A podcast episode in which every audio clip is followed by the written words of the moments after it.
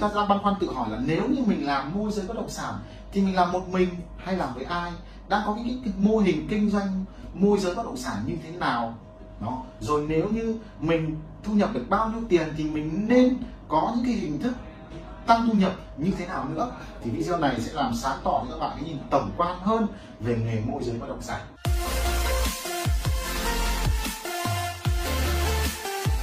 Vâng, xin chào các bạn những người đang xem ờ, video này, đặc biệt tôi làm video này dành tặng cho những người mới bước vào nghề môi giới bất động sản, đang tìm hiểu về nghề môi giới bất động sản và có ý định làm kinh doanh bất động sản. Hôm nay tôi chia sẻ các bạn thì là chúng ta sẽ kiếm tiền trong nghề môi giới bất động sản bằng cách nào và với vai trò như thế nào? Chúng ta đang băn khoăn tự hỏi là nếu như mình làm môi giới bất động sản thì mình làm một mình hay làm với ai? Đang có những cái mô hình kinh doanh môi giới bất động sản như thế nào? Đó. Rồi nếu như mình thu nhập được bao nhiêu tiền thì mình nên có những cái hình thức tăng thu nhập như thế nào nữa. Thì video này sẽ làm sáng tỏ cho các bạn cái nhìn tổng quan hơn về nghề môi giới bất động sản. Đầu tiên, về nghề môi giới bất động sản của chúng ta thì chia làm ba cấp độ cấp độ số 1 là môi giới tự do. Tức là chúng ta chẳng theo một đội nhóm nào cả chẳng theo một cái công ty hay một cái văn phòng nào cả. Chúng ta là những người môi giới tự do trong khu vực của mình. Chúng ta tự đi tìm những bất động sản quanh khu vực của mình chúng ta tự quảng cáo tự tìm khách hàng tự chốt. Đó, đó là người môi giới tự do tự đi cho thuê tự giới thiệu cho thuê đúng không chúng ta làm một mình và chúng ta làm tất chúng ta ăn hoàn và ăn cả. Hay gọi là làm tất ăn cả. Cấp độ số 1 là cấp độ môi giới tự do cấp độ số 2 cấp độ số 2 cao cấp hơn. Môi giới tự do là chúng ta có một văn phòng bất động sản hay gọi là văn phòng nhà đất, trung tâm thông tin nhà đất. À, mỗi một nơi họ sẽ có cái biển khác nhau. Ở văn phòng đó thì thông thường sẽ có một gọi là một người trưởng văn phòng hoặc là có nhiều người hợp tác với nhau để trả cái tiền thuê mặt bằng. Sau đó thì mỗi người họ cũng lại thì thực ra văn phòng bất động sản thì họ giống như là một nhóm những nhà môi giới tự do tập hợp lẫn nhau, tập hợp với nhau, đúng không ạ?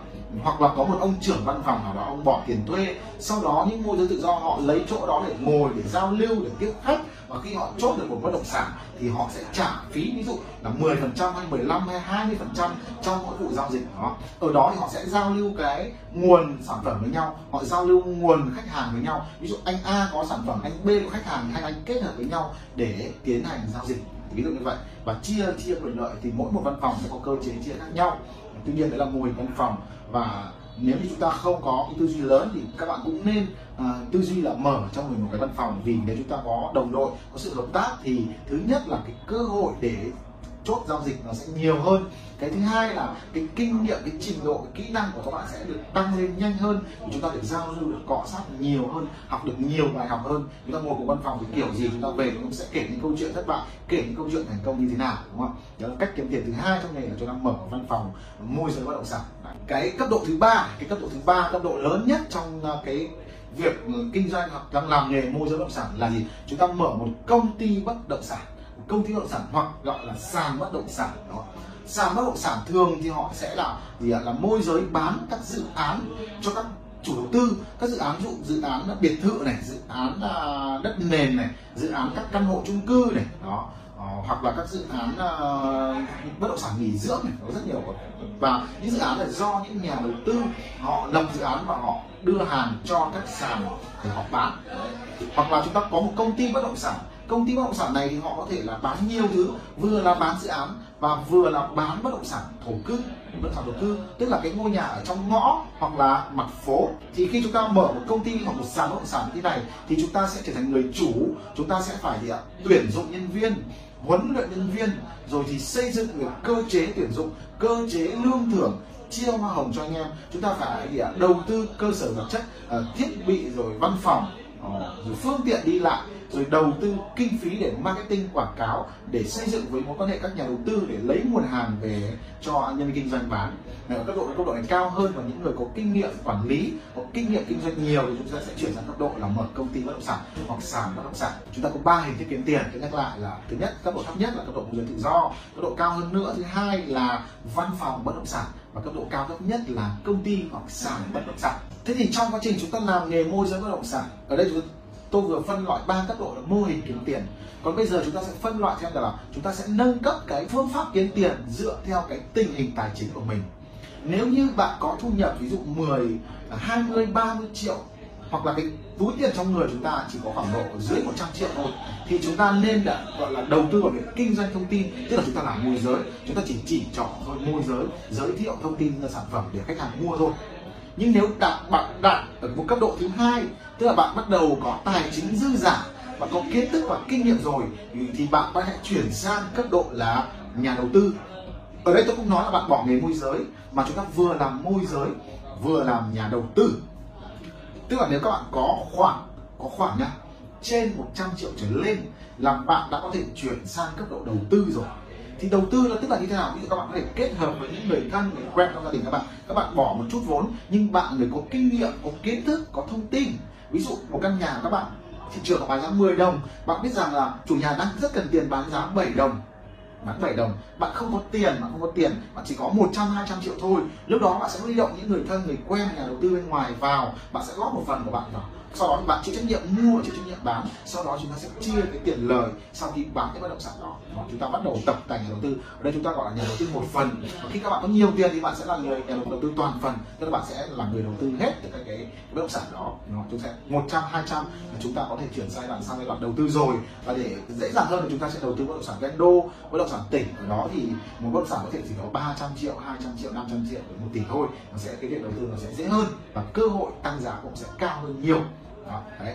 Thì là có hai về cấp độ tiền chúng tôi chia hai loại. Cấp độ thứ nhất là ít tiền ví dụ dưới 100 triệu thì chúng ta vẫn chỉ ở mức cấp độ là chúng ta làm nghề môi giới thôi.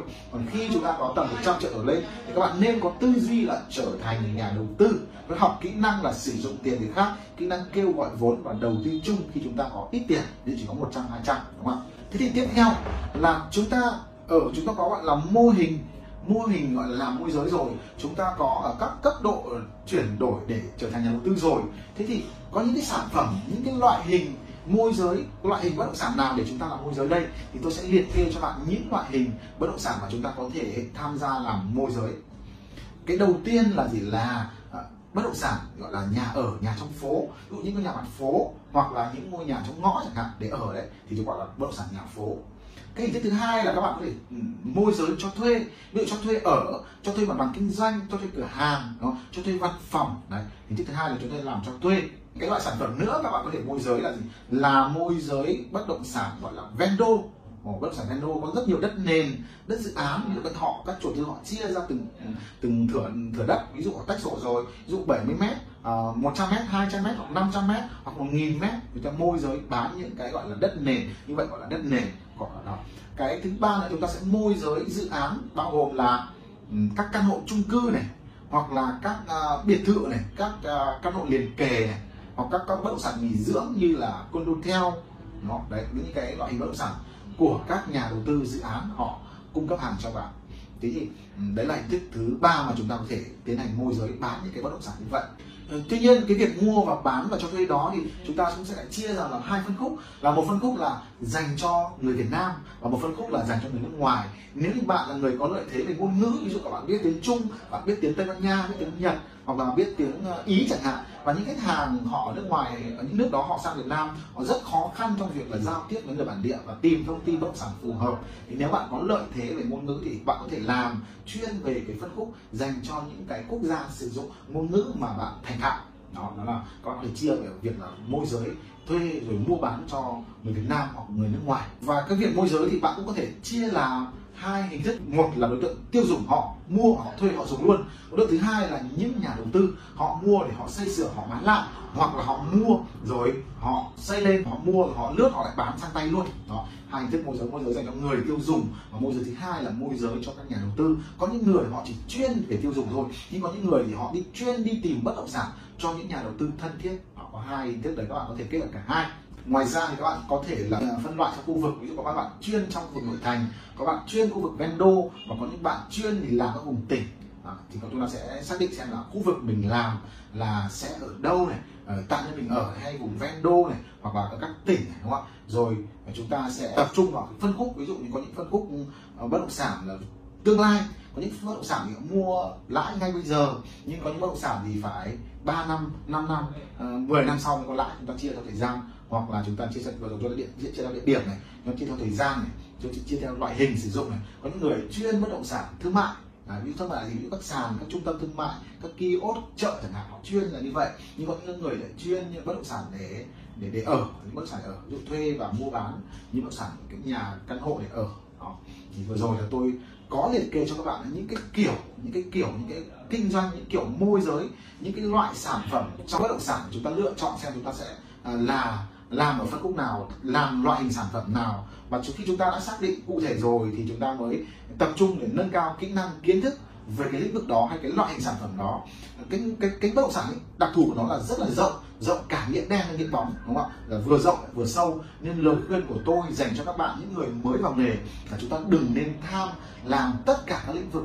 Vì cái bất động sản này nếu các bạn làm tất cả các lĩnh vực ấy, thì bạn sẽ ờ, khó để có thể xuất sắc và chuyên sâu mọi cái gì các bạn cũng biết nhưng cuối cùng là bạn cũng không biết cái gì cả. Và như vậy là cơ hội để các bạn trở thành một chuyên gia một người đáng tin cậy.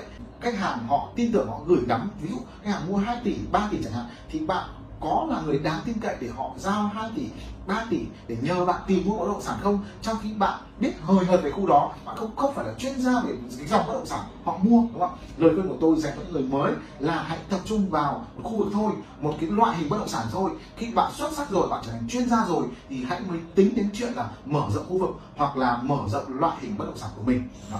các bạn hãy đi từng bước từng bước một và một điều lưu ý nữa là cái nghề này không phải là chúng ta có thể nhanh chóng xuất sắc được. Trước khi bắt đầu vào nghề, hãy có một cái tuyên bố cam kết rằng là hãy quyết tâm theo cái nghề này ít nhất là hai năm, ít nhất là hai năm nỗ lực, kiên trì đến cùng. Nếu sau 2 năm mình nỗ lực, kiên trì đến cùng rồi mà mình vẫn không thành công, thì lúc đó mới nghĩ đến chuyện là chuyển sang nghề khác, đúng không ạ?